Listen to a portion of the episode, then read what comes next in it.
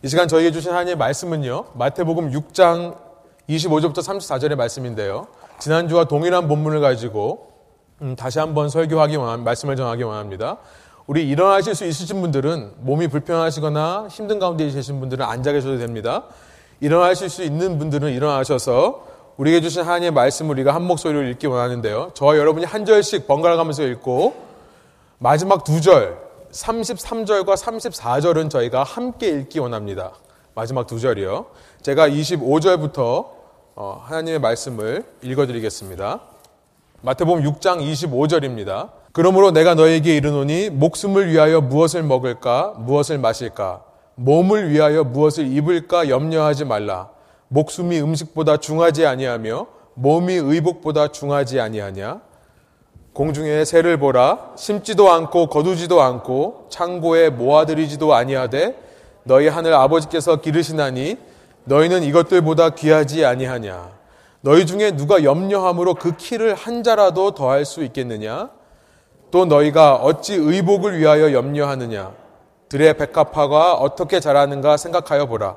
수고도 아니하고 길쌈도 아니하느니라 그러나 내가 너희에게 말하노니 솔로몬의 모든 영광으로도 입은 것이 이 꽃 하나만 갖지 못하였느니라. 오늘 있다가 내일 아궁이에 던져지는 들풀도 하나님이 이렇게 입히시거든 하물며 너일까 보냐 믿음이 작은 자들아. 그러므로 염려하여 이르기를 무엇을 먹을까 무엇을 마실까 무엇을 입을까 하지 말라. 이는 다 이방인들이 구하는 것이라 너희 하늘 아버지께서 이 모든 것이 너희에게 있어야 할 줄을 아시니라. 함께 읽겠습니다. 그런즉 너희는 먼저 그의 나라와 그의 의를 구하라. 그리하면 이 모든 것을 너희에게 더하시리라. 그러므로 내일 일을 위하여 염려하지 말라. 내일 일은 내일이 염려할 것이요. 한날의 괴로움은 그날로 족하니라. 아멘. 함께 앉아서 잠깐 기도하고 말씀 나누겠습니다. 하나님 주의 말씀을 우리에게 다시 한번 들려주시니 감사합니다. 이 음성이 사람의 말이 아니고 사람이 기록한 글이 아니고 살아계신 하나님의 음성이라 믿고 받아들이는 저희들 될 수 있도록 인도하여 주십시오. 주님 이 땅에서 그리스도인으로 참된 제자의 삶을 산다는 것이 어떤 것인지를 이 말씀을 통해 이 예배를 통해 다시 한번 확인하고 결단할 수 있도록 인도하여 주시고 저희가 머리로만 이해하고 돌아가는 것이 아니라 이 말씀에서 가리키고 있는 삶의 현실을 그대로 순종하여 살아가는 저희 한 사람 한 사람 될 때에 주님 저희를 통해 이 땅에 하나님의 왕국과 하나님의 의를 강물과 같이 흘려보내 이 땅에 마른 땅들이 이 사막과 같은 광야와 같은 땅들이 주의 푸르른 초장이 되고 그 위에서 주님의 원하시는 사람들이 주님께서 불러주시는 사람들이 이 시간에도 주님을 알지 못하고 죽음을 향해 가고 있는 영혼들이 쉼을 누리고 새 어, 힘을 공급받는 아름다운 역사가 누룩과 같이 퍼질 수 있도록 주께서 인도하여 주십시오. 감사드리며 예수 그리스도의 이름으로 기도드립니다. 아멘. 여러분 한 주간 동안 새들을 잘 관찰하셨습니까? 예. 새들과 꽃들을 잘 바라보며 사셨습니까? 무슨 말씀인가? 우리 지난주에 어, 그 말씀을 나눴는데요. 공중에 나는 새를 바라보고 꽃을 바라봐라. 꼭 얼스데이라서가 아니라 그것을 통해 그들을 지으시고 그들을 먹이시고 그들을 입히시고 계신 하나님 아버지를 바라보자. 그런 말씀을 나눴었죠.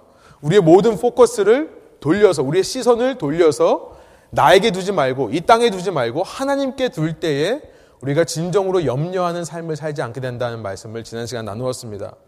한 주간 동안 꽃들과 새들이 주는 설교 메시지를 여러분이 잘 들으셨을 거라 생각해요.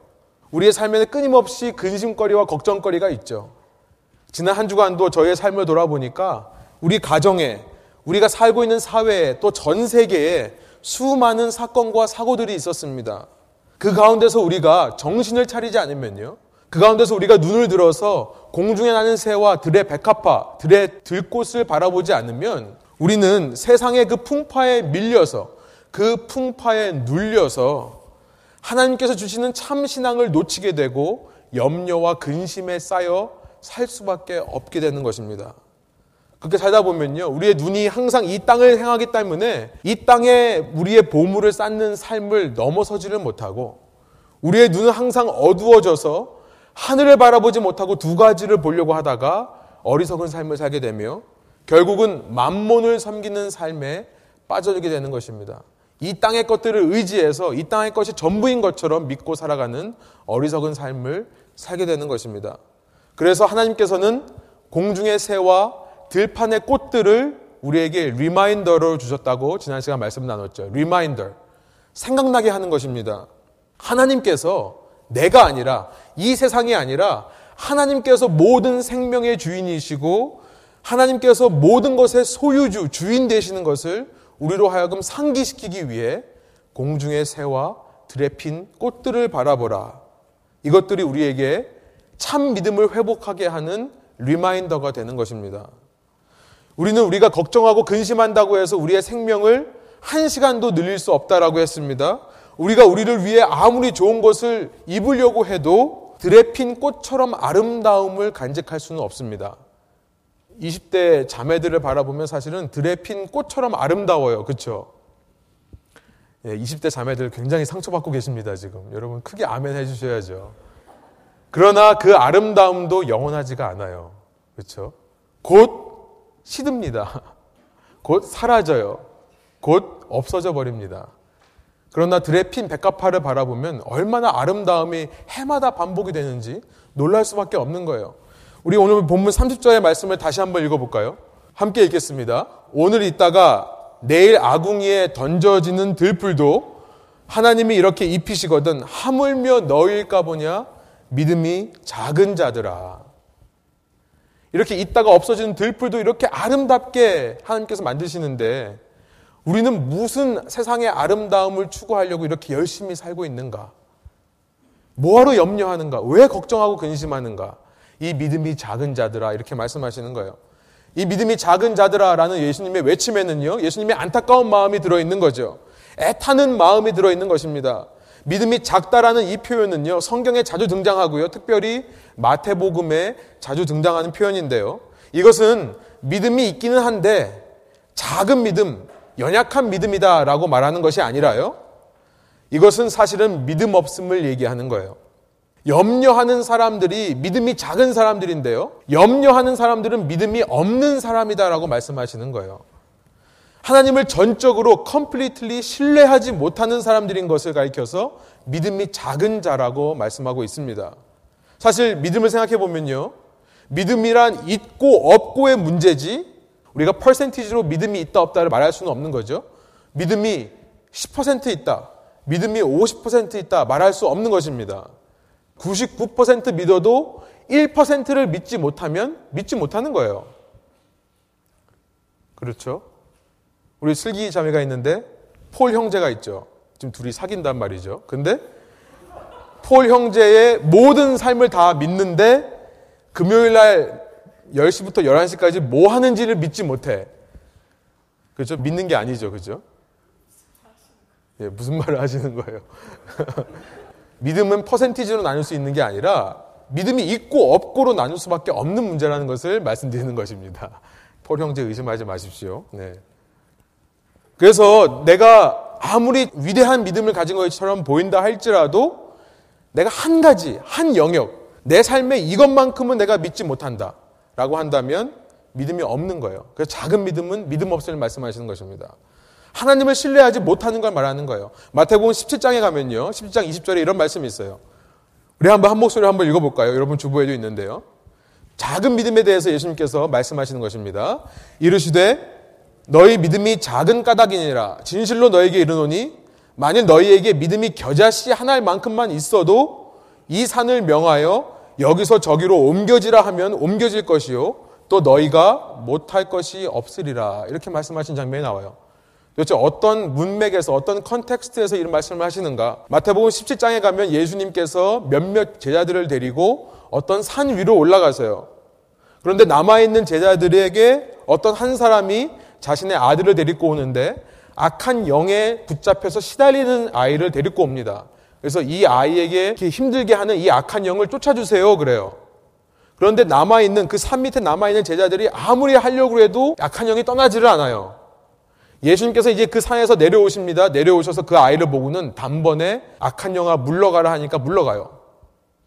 그러니까 그 제자들이 예수님께 물어보는 거죠. 어떻게 해서 그렇게 하셨습니까? 그거에 대한 답으로 지금 이 말씀을 하시는 거예요. 이르시되 너희 믿음이 작기 때문이다. 너희 믿음이 작기 때문이다.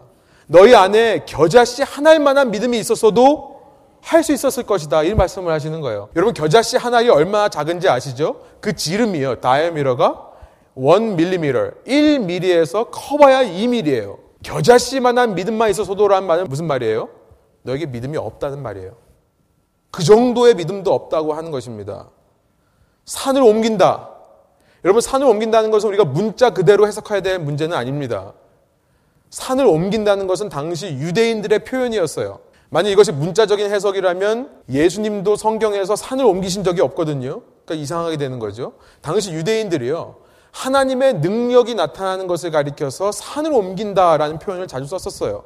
성경에도 여기 본문 외에 17장 외에 21장 21절에 가면 또 그런 표현이 나오고요. 고린도전서 13장 2절 우리가 잘 아는 사랑장이라고 하는 고린도전서 13장에도 보면 너희가 산을 옮길 만한 믿음이 있어도 사랑이 없으면 아무것도 아니다. 그렇게 말씀하신 것이 나오죠. 유대인의 표현이에요. 하나님의 능력이 나타난다는 것을 말하는 것입니다. 그러니까 예수님은 지금 이런 말씀을 하시는 거예요. 너희가 이 아이를 고치려고 할 때에 너의 자신의 능력을 믿지 말고 조금이라도 겨자씨 하나일 만한 믿음을 가지고 하나님을 믿었더라면 너희가 하나님의 능력을 의지해서 너의 능력이 아니라 하나님을 의지해서 고치려 했다면 가능했을 텐데 너희는 조금도 하나님을 의지하지 않고 너의 능력만을 의지했기 때문에 너의 영광만을 바라봤기 때문에 하나님의 능력이 나타나지 않은 거다. 이 말씀을 지금 하시는 것입니다. 믿음이 작다는 것은요, 이처럼 하나님을 완전히 신뢰하지 못한다는 거예요. 어떤 한 영역에 관해서요. 아, 물론 하나님께서 세상을 창조하셨다는 거 인정합니다. 물론 그 하나님께서 나를 사랑하신다는 것도 인정을 해요. 그러나 이 문제만큼은 내 비즈니스만큼은 내 휴가 계획만큼은 내가 먹여 살리는 내 가정만큼은 내 자녀만큼은 내 공부만큼은 내가 내 진로를 결정하는 것만큼은 전공을 선택하는 것만큼은 내 인간관계만큼은 내 연인과의 관계만큼은 내 썸 관계만큼은 예. 이것만큼은 하나님께서 do not touch, please. Don't touch, please. 이것만큼은 내가 알아서 합니다, 주님. 이 영역에서는 하나님이 필요 없어요. 이렇게 말하는 것이라는 거예요. 물론 겉으로 드러내서 이렇게 말을 안 하죠. 그러나 머릿속 생각으로 이미 이것을 생각하고 있다면 그런 사람은 아무리 교회 다니고 아무리 믿음 있는 척 아무리 믿음 있는 것처럼 봉사하고 헌신한다 할지라도 작은 믿음 겨자씨 하나보다도 작은 믿음 믿음이 없는 사람이라는 거예요. 이런 믿음이 없는 사람이기 때문에 염려하는 거죠. 결국 우리가 걱정 근심한다는 이유는요, 우리 안에 이런 믿음조차 없는 거예요. 하나님에 대해서. 이 영역만큼은 하나님이 하실 수 없다라고 생각하는 거예요. 그러니까 내 비즈니스에 대해서 내가 염려하는 것입니다. 내 진로에 대해서 내 전공을 어떤 걸 결정을 해야 될까? 어떻게 공부를 해야 될까? 염려하는 거예요. 내 가정, 내 자녀에 대해서 하나님의 주권을 인정하지 못하는 겁니다. 내 인간관계에 집착해서요. 하나님보다 사람을 더 두려워하는 삶을 살게 되는 거예요. 아무리 하나님께서 이걸 말씀하셔도 사람이 두려워서 저 사람이 나를 이상하게 볼까봐 저 사람이 나를 무시하고 멸시하게 될까봐 두려워서 하지 못하게 되는 것입니다. 무엇보다 세상의 만몬 중에 만몬이라 할 수 있는 돈, 돈 때문에 눌려 살고 돈 때문에 끌려다니는 어리석은 삶을 살게 되는 거예요.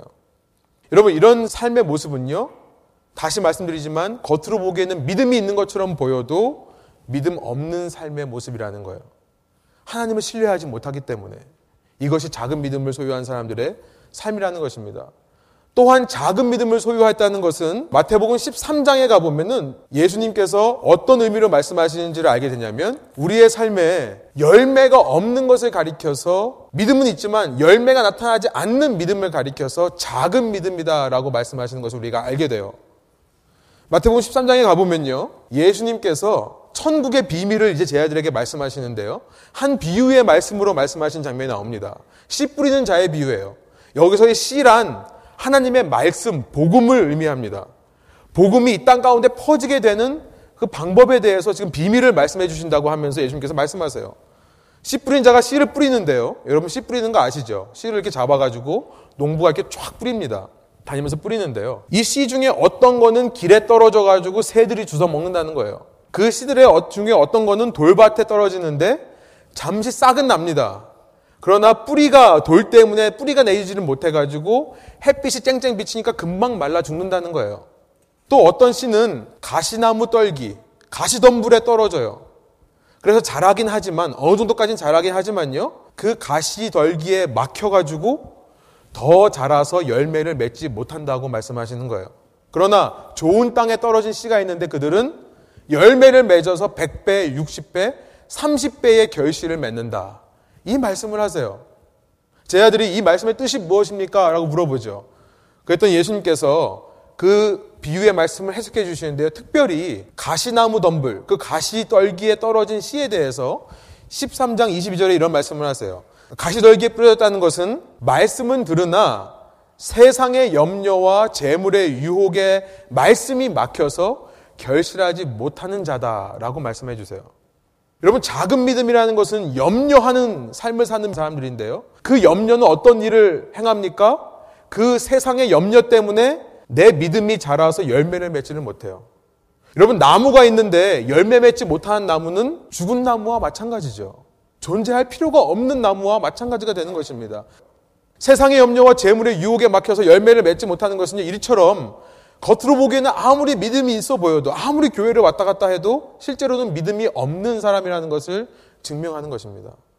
결국 염려하는 삶, 작은 믿음을 소유한 삶은 믿음이 없음을 드러내는 것이기 때문에 내 삶에서 하나님을 신뢰하지 못하고 열매가 맺히지 못하는 삶이기 때문에 이 삶은요, 하나님을 모르는 사람들과 똑같은 삶을 사는 거예요.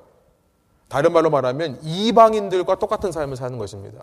그래서 오늘 31절, 32절에 이런 말씀을 하시는 거예요. 그 다음에 이어서 30절에 이어서 예수님께서 이렇게 말씀하시는 거예요. 우리 한번 한 목소리로 31절과 32절을 읽어볼까요?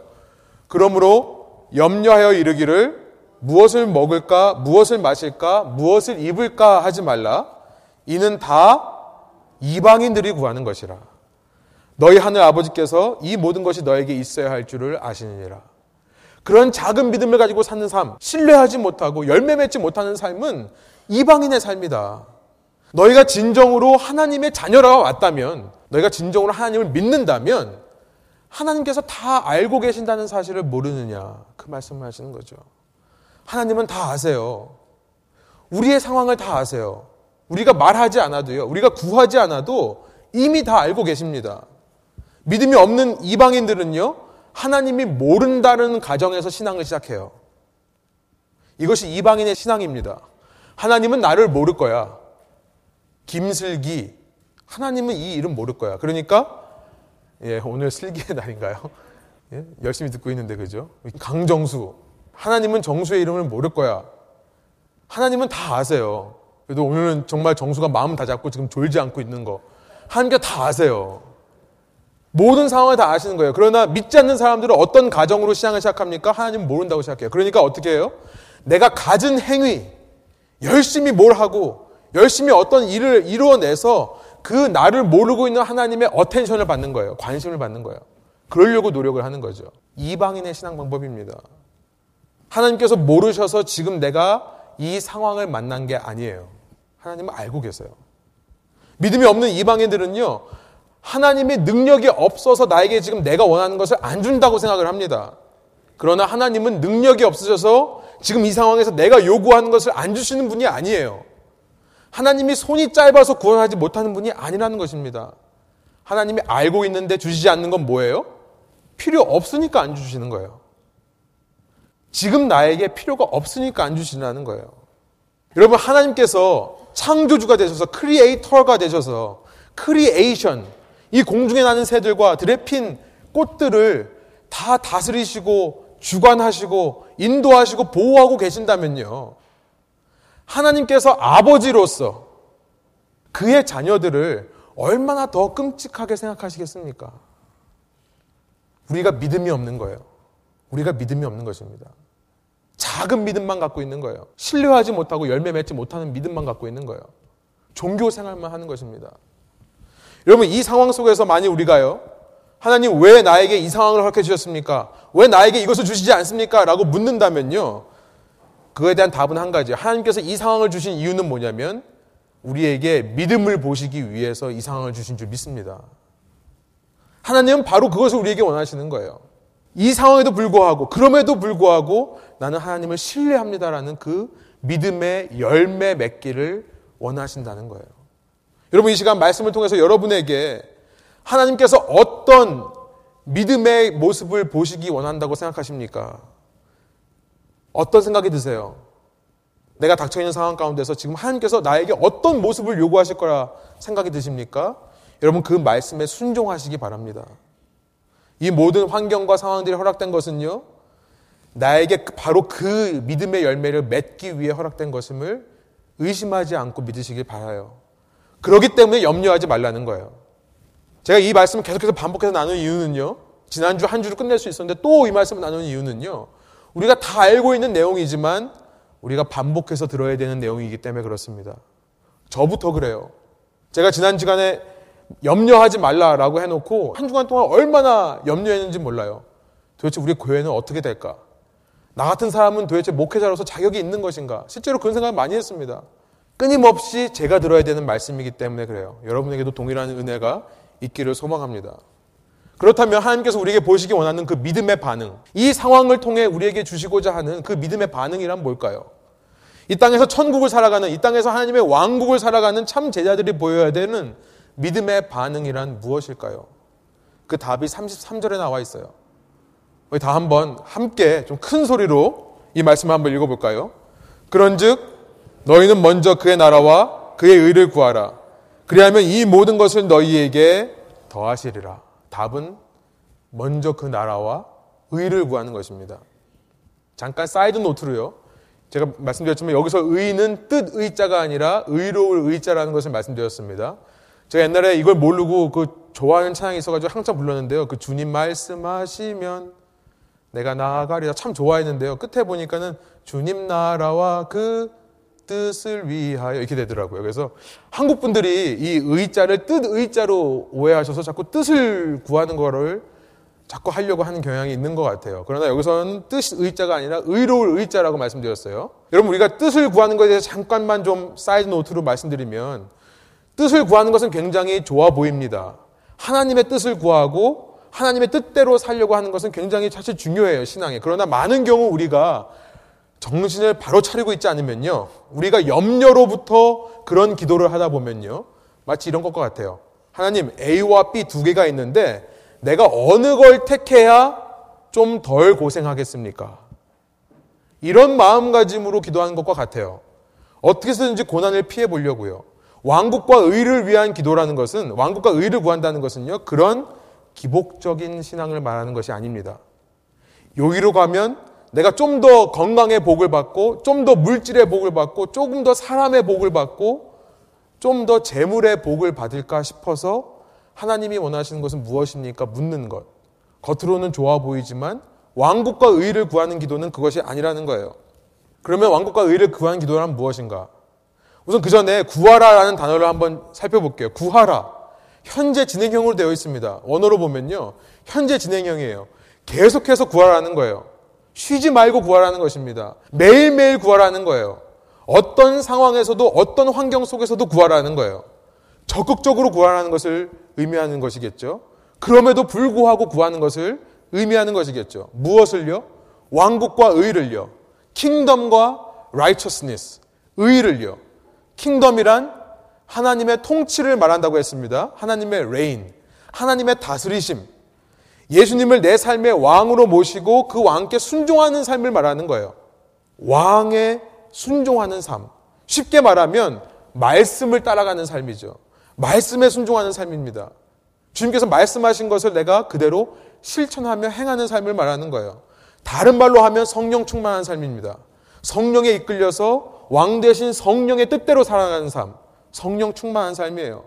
의란 무엇입니까? righteousness란 제가 뭐라고 말씀드렸죠? 예, 이번에 이 자리에 한 번도 안 들으신 분들이 있기 때문에 반복합니다. righteousness란 right relationship, 바른 관계를 말한다고 했습니다. 내가 하나님과 바른 관계에 있는 것, 그것이 의예요. 의로운 자가 되어서 막 어떤 justice 하는 것이 의가 아니라요. 어떤 의로운 일을 하는 것이 아니라 하나님과의 right standing, before God. 하나님 앞에 바로 서는 것이 의고요. 그 하나님과의 바른 관계로부터 내 자신과의 바른 관계, 이웃과의 바른 관계, 이 땅과의 바른 관계, 이 땅에서 우리가 누리는 물질들과의 바른 관계를 갖는 것이 righteousness예요.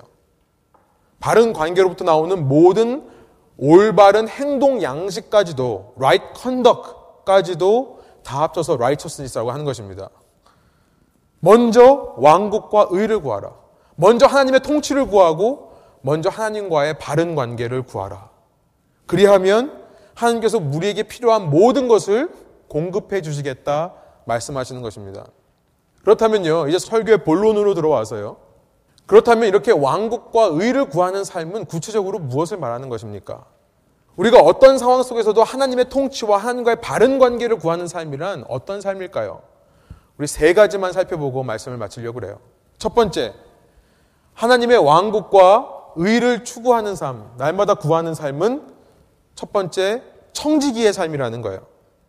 stewardship, steward. 쉽게 말하면 청지기란 주인의 소유를 맡아 관리하는 매니저입니다. 매니저예요. 내 것이 아니죠. 내 소유와 내 생명과 내 모든 인간관계가 내 것이 아니라 주인께서 내게 맡겨주신 것이라는 것을 인식하는 사람이 청직입니다. 그것은 나를 위해 존재하는 것이 아니라 내 주인을 위해 내가 맡아서 관리하는 것일 뿐임을 잊지 않는 거예요. 여러분, 놀고 먹는 청지기가 있습니까? 청지기가 성실하게 일하지 않는 청지기가 있나요? 그러면 잘리죠. 매니저들은 정말 열심히 주인의 것을 맡아서 관리하는 사람들이죠. 여러분 재밌는 사실은 하나님께서 새를 먹이신다고 했고 하나님께서 들풀을 입히신다고 했는데요. 새가 수고하지 않고 입만 벌리고 있으면 하나님께서 위에서 이렇게 조종해가지고 입속에 속속 먹이를 넣어주시는 것입니까? 그건 아니죠. 하나님께서 새를 먹이신다는 것은 어떤 의미예요? 그 새가 먹이를 찾아 열심히 돌아다니면서 수고하면 반드시 하나님께서 먹이를 찾도록 해주신다라는 의미예요. 그렇죠? 동일한 의미에서 하나님께서 우리를 먹히시고 우리를 입히신다고 하는 말은요. 우리가 게으르게 나태하게 아무 일도 안 해도 하나님께서 다 모든 상황 다 정리해 주시고 해결해 주신다는 의미가 아닌 것입니다. 우리가 열심히 수고하고 노력할 때 그 수고한 노력의 결과를 얻게 될 거라는 말씀이에요. 마찬가지로 우리가 새처럼 그렇게 열심히 광합성을 해서 열매 맺고 꽃을 피우는 꽃들처럼 우리가 청지기로서 우리에게 맡겨진 것들, 우리가 받은 모든 소유와 기회와 우리의 생명까지도 우리가 잘 맡아서 관리할 때 그것이 하나님 나라의 왕국과 의를 이루는 삶이라는 거예요. 그런데요, 이런 단순한 청지기가 아니라 저는 그 앞에 현실에 충실한 청지기라는 현실에 충실한이란 말을 붙이고 싶습니다. 현실에 충실한. 하나님께서 먼 미래에 내가 생각하는 어떤 조건들이 다 이루어질 때 그때 나에게 하나님께서 좋은 것을 내게 맡겨주시겠지라는 이런 현실 도피적인 생각을 말하는 것이 아니라요. 지금 내가 겪고 있는 이 현실 역시 하나님께서 나에게 주신 기회고 나에게 주신 찬스라는 것, opportunity라는 것을 믿고 받아들이는 것. 그래서 내가 지금 받은 것을 내가 받은 소유와 생명과 모든 것들을 주님을 위해 주님의 왕국과 의를 이루기 위해 열심히 수고하고 노력하는 것을 가리켜서 왕국과 의를 구하는 것이다. 그렇게 말하는 것이 저는 믿습니다. 현재가 중요하다는 거예요. 여러분 당연하겠죠. 어떤 주인이 종에게 자신의 것을 주었는데요. 그 종이 하는 말이 아 이건 아니에요. 도대체 주인은 무슨 생각을 하고 있는 겁니까? 라고 주인을 의심하고 믿지 못한다면요. 혹은 이것만으로는 안 돼요. 더 주셔야죠. 이거 이것도 필요해요. 이거 그 일을 하려면 이것도 필요하고 이것도 필요하고 이것도 필요합니다. 이걸 주기 전까지는 그 일 못해요. 이런 걱정과 근심을 하는 종이 있다면요. 그럼 주인이 얼마나 답답하겠어요. 그 종은 결국 주인의 주권을 인정하지 못하는 종인 거죠. 주인의 통치를 인정하지 못하는 거예요. 결국은 내가 모든 것을 컨트롤해야 된다고 생각하는 악한 종이 되는 것입니다. 주인이 된다라고 하는데도 이거 가지고 할 수 있다고 하는데도 이거 안 주시면 못합니다 라고 말하는 그 종은요 주객이 전도된 거예요. 내가 주인 아래 있지 않고요 주인 위에서 주인 행사를 하는 것입니다. 관계가 뒤엎어버리는 거예요. 바른 관계가 파괴된 교만한 종인 것입니다. 여러분 그래서 예수님께서는요 이런 말씀을 하시는 것 같아요. 34절에 이렇게 현재 받은 거에 충실한 청지기가 되라는 의미에서 34절 이런 말씀을 하십니다. 제가 한번 읽어드릴게요. 그러므로 내일을 위하여 염려하지 말라. 내일 일은 내일이 염려할 것이요. 한날의 괴로움은 그날로 족하니라. 우리가 얼마나 답답하면요. 주인으로서 종된 우리가 얼마나 답답하시면 이런 말씀을 하시는 거예요. 야, 내일은 내일이 알아서 염려할 거야. 자기가 알아서 염려할 거니까 너는 지금 현실에 충실해라. 그 말씀을 하시는 것이 아닙니까? 여러분, 우리가 염려하는 삶을 사는 것. 우리 염려를 가만 들여다보면요. 대부분 미래를 걱정하는 것이 참 많아요. 그렇죠? 아직 일어나지도 않은 일인데 미리부터 걱정하는 경우가 참 많이 있습니다. 내가 앞으로 어떤 사람이 될까? 앞으로 어떻게 이 일이 진행될까? 내 자녀들은 요 모양 요꼴로 살아가지고 도대체 어떤 인간 노릇을 할 수 있을까? 아직 일어나지 않은 일에 대한 걱정이에요. 근데 여러분 이것은 낭비인 것을 아십니까? 낭비예요. 물론 내가 그것을 대비하고 준비하는 것은 지난 시간 말씀드린 대로 너무 중요해요. 그러나 염려만 하는 것은 낭비입니다. 현재 내게 맡겨진 것에 내가 포커스를 두지 못하기 때문에 그래요. 현재 내가 받은 나의 시간과 에너지, 나의 모든 소유를 낭비하는 거예요. 여러분 주인께서 한 달란트를 준 사람, 그 달란트를 받은 한 달란트를 받은 사람은 그것을 땅에 묻었다고 되어 있습니다. 낭비예요. 아니 그 묻은 거 그대로 갖다 드리는데 뭐가 낭비입니까? 주인이 와서 뭐라 그러세요? 그럴 바에 내가 차라리 이것을 돈 꾸는 사람들한테 맡겨서 은행에 맡겨서 이자라도 취했을 것이다. 너는 그렇게 네 것을 숨겨둠으로써 내가 받을 수 있는 opportunity cost 경제용 영어가 나오는데 내가 받을 수 있는 이익을 낭비한 거다. 그렇게 말씀하시는 거예요. 여러분 우리가 걱정하고 근심하는 일 중에 실제로 얼마나 많은 일들이 실제로 이루어집니까? 사실은 대부분 이루어지지 않아요. 일어난다가 해도 내가 걱정하고 근심만 한 것은 그 일에 아무런 영향을 주지 못합니다. 염려하는 삶은요, 왕국과 의를 추구하지 않는 삶인 것을 여러분 기억하시기 바래요. 왕국과 의를 구하는 삶과 정반대의 길을 걷는 삶인 것을 기억하시기 바랍니다. 왕국과 의를 구하는 삶이란 첫째로 청지기의 삶을 사는 거예요. 그것도 현실에 충실한. 지금 내가 받은 것을 주님께서 주신 것이라 믿고 지금 것에 충실하려고 하는 삶을 사는 거예요. 때로 내 생각과 다르더라도 내 생각에는 하나님께서 더 주셨어야 되고 이것들을 해결해 주셨어야 되고 이것을 주지 말았어야 된다고 생각하지만 나보다 더 높으신 뜻을 가지고 계신 하나님을 믿으며 순종하는 것, 현실에 충실하는 것. 여러분 이것이 결국 믿음의 정의가 아니겠습니까? 이것이 하나님을 믿는 사람들의 삶의 모습이 아니겠어요? 자꾸 현실 도피적인 삶을 생각하지 말고요. 이것이 진짜 믿음의 삶이 아닌가 생각해 보는 것입니다. 이사야서 55장에 8절부터 9절에 이런 말씀이 있어요. 우리 한번 한 목소리로 같이 한번 읽어볼까요? 이는 내 생각이 너의 생각과 다르며 내 길은 너의 길과 다름이니라. 여호와의 말씀이니라. 이는 하늘이 땅보다 높음 같이 내 길은 너희의 길보다 높으며 내 생각은 너희의 생각보다 높음이니라. 여러분 이 시간 이 말씀을 통해 여러분 가운데 참 믿음을 회복하시기 바랍니다. 하나님의 뜻은요 여러분의 기대보다 더 높으세요. 내가 상상할 수 있는 것보다 더 그 이상이십니다. 그것을 믿고 소망을 얻으신 여러분 되시기를 소망합니다. 두 번째로 설교 끝나는 건 줄 아셨죠? 네. 두 번째로 왕국과 의를 구하는 삶이란 이웃을 향한 하나님의 통로가 되는 삶이다. 33절에요. 예수님께서 이렇게 말씀하셨어요. 그런즉 먼저 너희는 그의 나라와 그의 의를 구하라. 그리하면 이 모든 것을 너희에게 더하시리라. 여러분 저는 이 말씀을 묵상하는데요. 그런 생각이 든 거예요. 아, 아까 말씀드린 대로 하나님께서 어떻게 우리에게 이 모든 것을 더해 주시는가? 우리의 필요를 다 공급해 주시는가? 아까 말씀드린 대로 하나님께서 하늘에서 뚝 떨어뜨려 주시는 것이 아니죠. 하나님께서는 어미새가 열심히 먹이를 찾아서 먹이를 잡아서 물고 아기 새에게 와서 그 입 벌리고 있는 아기 새에게 잡아온 먹이를 줄 수 있도록 배려하시고 도우시는 분이십니다. 여러분 이처럼 우리가 하나님으로부터 받는 공급은요, 어떤 통로를 통해 우리에게 주어지는 거예요. 하늘에서 뚝 떨어지는 것이 아니라요, 어떤 통로를 통해 우리에게 오는 것입니다. 여러분 쉬운 예로 오늘 아침에 뭐 드셨습니까? 점심 드신 분들은 점심 때 뭐 드셨습니까? 우리 식탁에 와 있는 그것.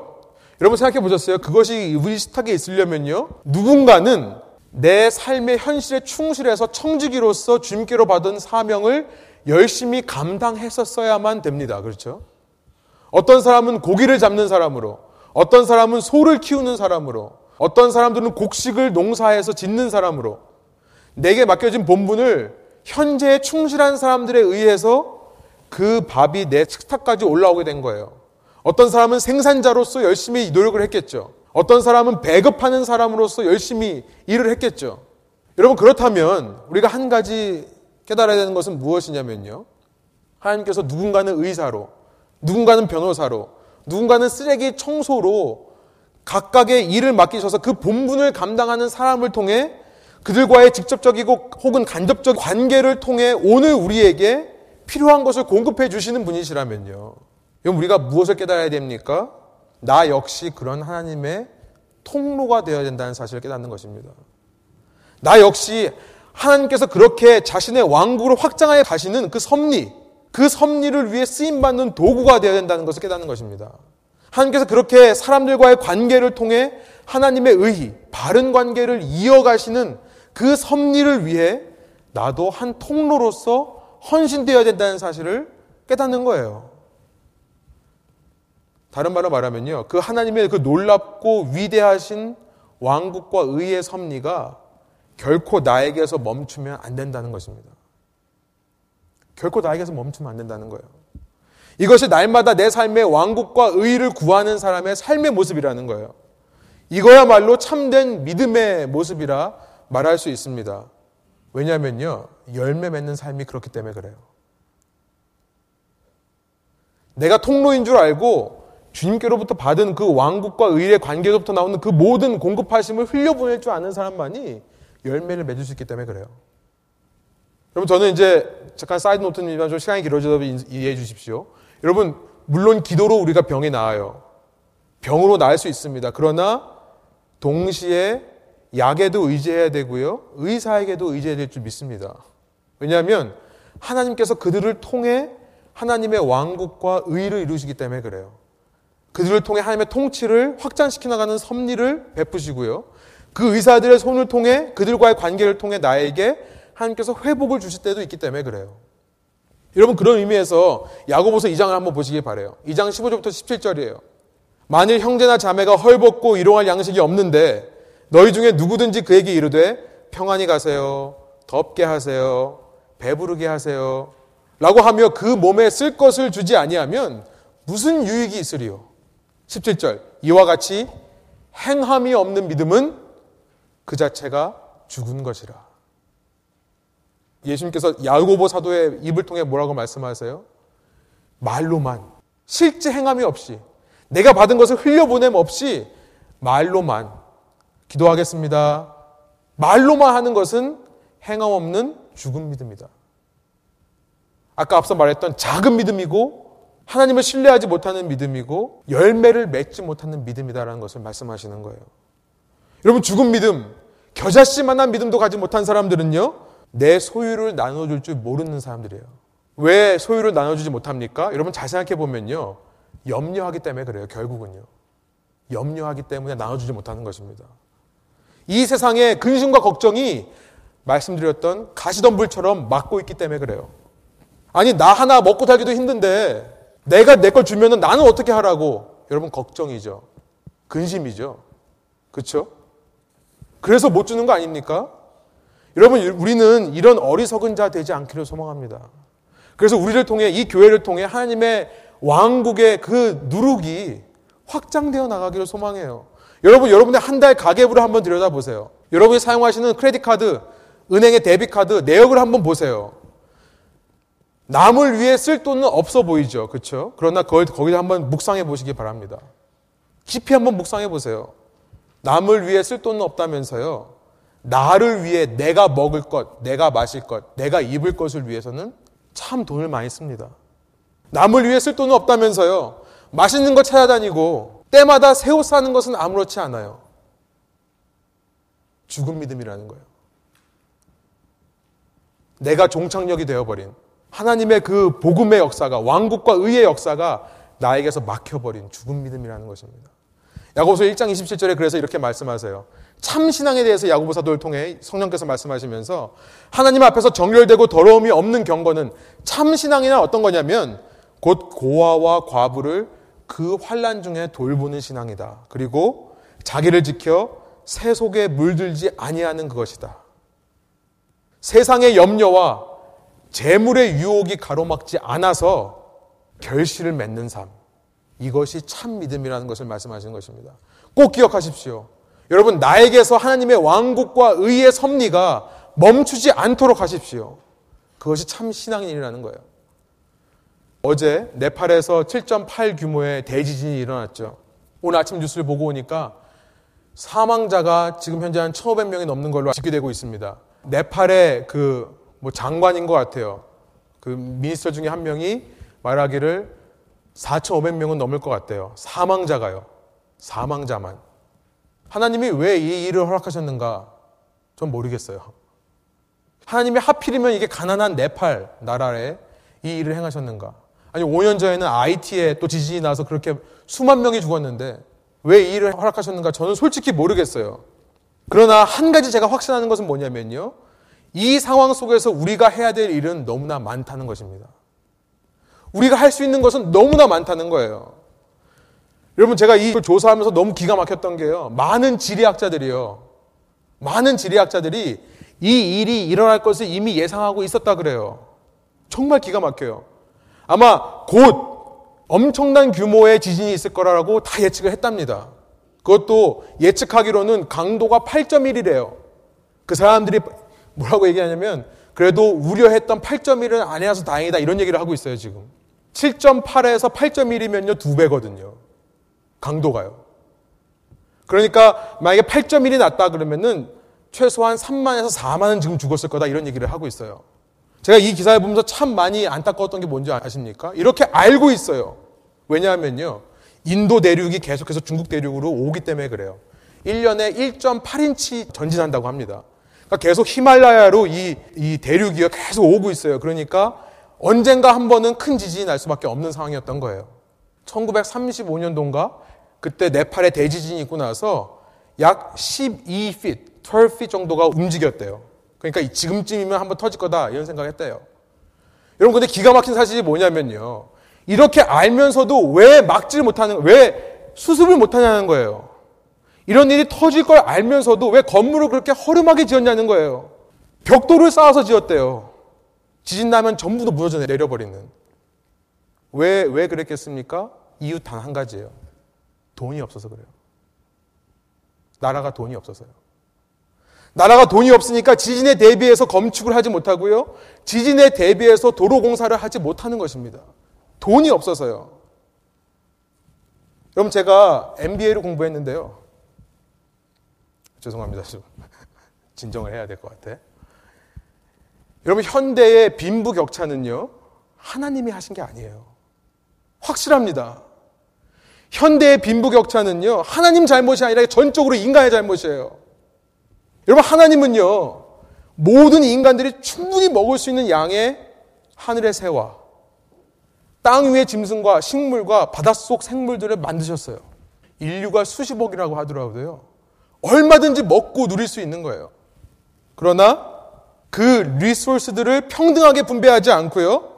부의 축적을 위해 어떤 한 사람들이 자신의 부를 축적하기 위해 차별해서 분배하기 때문에 빈부격차가 생겨나는 거예요. 그러니까 기가 막힌 게 뭐냐면요. 이 자원이 없는 나라들이요. 오히려 못 살아요. 선진국에 내가 있는 자원 갖다 바치기 바쁜 겁니다. 여러분, 왕국과 의를 회복하는 삶이란, 왕국과 의를 구하는 삶이란 통로가 되는 삶인 것을 기억하시기 바라요. 여러분, 직접 날아가서 도와주지 못한다면요. 여러분, 우리가 이렇게 풍족하게 가지고 있는 걸로 얼마든지 경제적으로 후원할 수 있습니다. 얼마든지 후원할 수 있어요. 단지 말로만 내 기도하겠다. 평안해라. 따뜻하게 해라. 아무 의미가 없다는 것입니다. 여러분, 우리의 소유뿐만 아니라 사실은 복음에 있어서는 더더욱 그렇습니다. 우리에게서 복음이 막혀버리면 안 돼요. 나만 신앙생활 잘 하다가 나만 구원받으면 된다. 기독교 아닙니다. 여러분의 삶이 만약에 이것을 향해 가고 있다면 여러분 돌이키셔야 돼요. 여러분이 믿는 것은 기독교가 아닙니다. 나만 잘 믿다가 나중에 나만 구원받으면 돼. 기독교 아니에요. 행함이 없는 믿음은 죽은 믿음이고요. 소통하지 못하는 믿음은 죽은 믿음이고요. 염소의 믿음인 것을 기억하시기 바랍니다. 마지막 날 예수님께서 다시 오셔서 양과 염소를 분리하실 때에 염소 쪽에 서는 거예요. 마이트리 시스는 했는데요. 한 번 행사로 끝나지 않기로 합니다. 우리 삶에 정말 이 복음의 열정이 타올랐으면 좋겠어요. 여러분 두 번째 왕국과 의를 구하는 삶이란 어떤 삶이냐? 내가 이웃을 향한 통로가 되는 삶이라는 것을 말씀드리고 싶습니다. 마지막 세 번째로 왕국과 의를 구하는 삶이란 어떤 삶인가? 이 모든 일을 감당하면서요. 현재 내게 맡겨진 것을 청지기로서 열심히 잘 맡아 수고하며 관리하면서요. 또 나를 통해 내 이웃에게 하나님의 왕국과 의가 회복될 수 있도록 통로의 역할을 하는 삶을 살면서요. 이 앞서 말씀드린 두 가지를 열심히 살면서 마지막 세 번째는 뭐냐면 그러나 그 최종 목표가 이 땅에서 머무는 것이 아니라 영원을 바라보고 있는 삶. 영원을 바라보는 삶. 영원한 왕국과 의를 바라보는 삶을 사는 것이 왕국과 의를 구하는 삶이라는 것입니다. 여러분, 우리의 목표는요, 단순히 내 재산 관리 잘하는 것만이 아닙니다. 단순히 내가 이타적인 사람, 사람을 사랑하는 삶을 살아서 내 소유 나눠주고, 함께 가서 뭐 헌신하고, 그래서 많은 사람을 이롭게 하는 홍익인간으로 사는 것, 그것만이 아닙니다. 그 자체가 목표가 아니라요. 우리의 목표는 영원한 하나님의 나라. 이 땅에서 삶을 사는 것이 아니라 영원한 하나님의 나라. 그 영원한 하나님의 나라에서 영원토록 맺을 하나님과의 바른 관계. 이것이 우리의 초점이 되어야 된다는 거예요. 이것이 궁극적으로 우리가 추구해야 될 왕국과 의라는 것입니다. 여러분 이것이 무슨 말이냐면요. 우리가 이렇게 우리의 목표를 영원한 것에 둘 때에 우리가 한 가지 두려워하지 않게 되는 것이 있는데요. 이 땅에서 우리가 두려워하지 않게 되는 것이 있는데 그것이 고난이라는 거예요. 우리의 시선을 영원에 맞출 때에만 고난 free, 고난 없는 참 제자의 삶을 살 수 있는 것입니다. 여러분 오늘 본문에서 하나님께서 새를 돌보시고 풀을 입히신다고 했는데요. 마태복음 10장 29절에 가 보니까 예수님께서 또 이런 말씀을 하세요. 새가 떨어져서 사냥을 당하는 거예요. 새가 떨어져서 사람들에 의해 한 아시리온에 팔린다. 라는 말씀을 하신 것이 있어요. 아시리온이란 당시 로마 사회에서 최소 동전 단위입니다. 아주 싼 값에 페니에 팔리는 거예요. 그러나 그렇게 새가 떨어지는 것도 사냥을 당해서 죽는 것도 하나님이 허락하지 않으시면 일어나지 않는다라는 말씀을 하신 것이 나와요. 여러분 하나님께서 그렇게 아끼시고 먹이시는 새도요 죽어요. 사냥을 당합니다. 하나님께서 그렇게 입히시는 풀도요 오늘 본문 30절에 보니까 꺾여서 아궁 위에 던져져요. 여러분 이 땅에서 우리가 왕국을 살려고 하고 의를 이루며 살려고 하면요. 내게 맡겨진 것 무엇이든지 현실에 충실하려고 하고 주인의 뜻대로 그리고 내 소유를 남을 위해 나눠주려는 삶을 살다 보면요. 자연스럽게 세상에 저항이 있을 수밖에 없습니다. 당연히 세상에서는 고난받을 수밖에 없어요. 당연히 고통을 당합니다. 왜냐하면요, 세상에는요, 어떻게 해서든지 내가 주인 되어서 나를 위해 악착같이 사는 사람들이 있기 때문에 그래요. 그들과 비교해 볼 때 내 삶의 수준이 낮는 것은 당연할 수밖에 없습니다. 그들은 호화로운 집에서 호화로운 차를 타고 호화로운 명품 백을 하고 다니지만 나는 그렇지 못하기 때문에요. 세상으로부터 받는 저항이 있어요. 그들은 다 즐기고 다 누리고 살지만 나는 그러지 못하기 때문에 고난이 있는 거예요. 그러나 우리가 주님을 위해 받는 이 고난을 당연하게 여기면서 오히려 그 고난 가운데서 기뻐할 수 있는 이유가 무엇입니까? 이 땅이 전부가 아니기 때문에 그래요. 이 땅에서 끝나는 것이 아니기 때문에 그래요. 반대로 이 땅에서 잘 먹고 잘 살고 잘 입는 거에만 포커스를 맞춘 사람들의 인생은요, 세상의 핍박을 받을 때, 세상과 내가 조금이라도 내가 세상보다 못 사는 삶을 살처럼 느낄 때 염려하게 되어 있습니다. 걱정하게 되어 있어요. 내가 혹시는 그렇게 되지 않을까? 내가 혹시는 X 팔리는 일을 하지 않을까? 당하지 않을까? 미리부터 걱정하고 근심하는 것입니다. 그런 사람의 마지막은 누구나 허망한 거예요. 왜냐하면 세상의 보물을 쌓느라 하늘의 보물을 쌓지 않았기 때문에 그렇습니다. 마지막으로 하나님의 왕국과 의를 구하는 삶이란 날마다 영원을 의식하는 거예요. 영혼을 의식하여서 현재 내가 왕국과 의를 추구하며 받는 나의 모든 손해와 모든 불이익과 모든 비교당하는 것과 모든 미움받는 것, 핍박당하는 것을 견뎌내는 것입니다. 오히려 내가 그럼에도 불구하고 왕국과 의를 산다는 사실에 기뻐하는 삶을 사는 거예요. 마지막으로 왕국과 의를 삶을 산다는 것은 그래서 보여주십시오. 고난을 이기는 삶이 되는 거예요. 영혼을 바라봄으로 고난을 이기는 삶이 되는 것입니다. 자, 마지막으로 이 얘기만 하고 말씀을 마칠게요. 우리 정수 말대로 좀 시계를 갖다 놔야 될 것 같아요. 제가 시계가 없이 한 3주 연속 설교하다 보니까 좀 길어지죠. 그죠? 그러나 마지막으로 좀 이 얘기를 드릴게요. 20세기 유명한 기독교의 사상가이자 설교자였던 이 헬무 틸리케라는 사람이 있습니다. 여러분 기회 되시면 틸리케의 책을 한번 좀 읽어보시기 바래요. 그 책의 한 부분을 제가 인용하면서 설교를 마치려고 하는데요. 틸리케는요, 어, 독일 나치 시대에 독일에서 살았던 신학자예요. 그리고 1, 2차 세계대전을 경험했던 사람입니다. 그러던 그가 2차 세계대전, 세계대전 당시에 이 슈투트가르트라는 독일 마을에 있는 Saint Mark Church, 이 성 마가 교회에서 설교한 이 산상수훈의 본문을 설교한 내용인데요. 당시 곳곳에서 공습이 계속되면서 곳곳에서 폭탄이 터지고 불길이 막 일어나고 있는 상황이에요. 여러분 한번 상상해 보시기 바래요. 그때 이런 설교를 합니다. 우리는 우리의 집들이 불길에 무너지는 장면과 소리를 보고 듣습니다. 이런 상황 속에서 새를 보라, 들에 핀 꽃을 보라는 명령은 너무 허황된 말인 것처럼 들립니다. 중약하고요. 그럼에도 불구하고 저는 우리가 멈춰 서서 들을 필요가 있다고 생각합니다. 왜냐하면 이 사람이 한 말, 이 땅에서 삶이 마치 새 같은 삶을 살았던, 아무 힘 없이 팔리는 새 같은 삶을 살았던, 들꽃같이 살았던 이 사람, 그 사람이 새들과 꽃들이 가지고 있는 세상의 무관함을 가리키고 있기 때문입니다.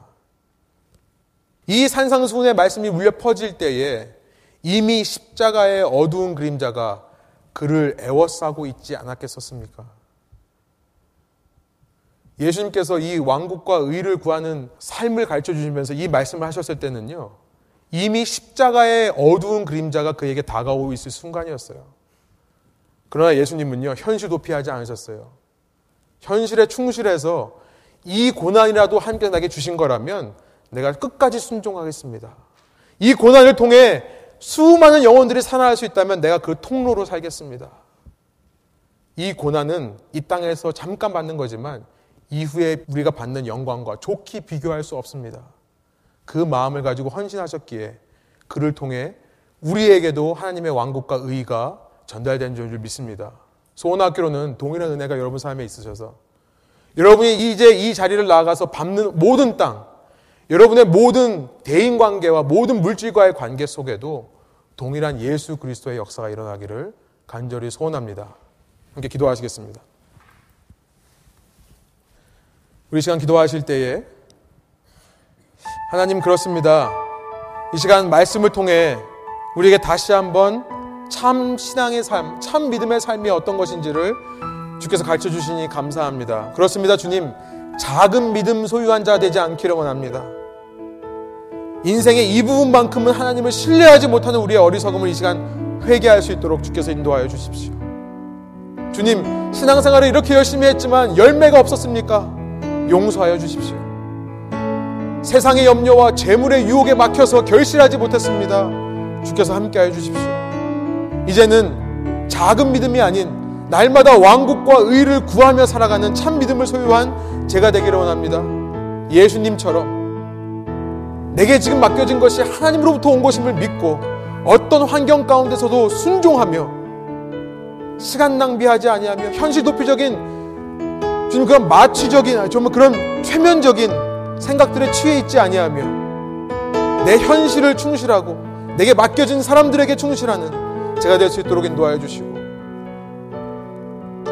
나에게 주어 주신 하나님의 모든 공급하심이 나에게서 끝나는 것이 아니라 나를 통해 흘러갈 수 있도록 제가 통로가 되겠습니다. 헌신하고 결단하는 제가 될 수 있도록 인도하여 주시며 주님 우리의 눈이 항상 영혼을 바라보며 살 때에 이 땅에서 받는 고난 잠시 받지만 그 고난 때문에 두려워하지 않고 위축되지 아니하고 포기하거나 절망하지 아니하고 이겨낼 수 있는 참된 믿음의 사람 될 수 있도록 주께서 인도하여 주십시오. 우리 그런 마음 가지고 함께 결단하며 주 앞에 나가겠습니다. 함께 기도하시겠습니다.